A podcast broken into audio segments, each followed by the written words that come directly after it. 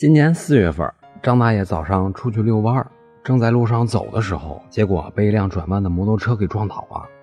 后来经过司法鉴定，张大爷受伤构成八级伤残。最后呢，交警部门也认定摩托车的车主负全部责任，张大爷没有责任。但是摩托车车主不愿意赔偿，所以张大爷这边就把摩托车车主和其车辆投保的保险公司一块儿给起诉了。在审判中，双方对于医疗费、护理费倒是都没什么问题，但是对于张大爷提出的误工费，对方却不愿意赔偿，说张大爷已满六十周岁，已经到达法定丧失劳动能力的年龄，不能主张误工费。那么对方的说法有法律依据吗？答案是没有。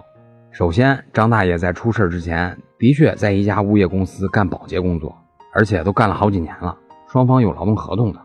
其次，我国法律规定，误工费的计算主要是从受害人的误工时间和收入状况两个方面进行考虑，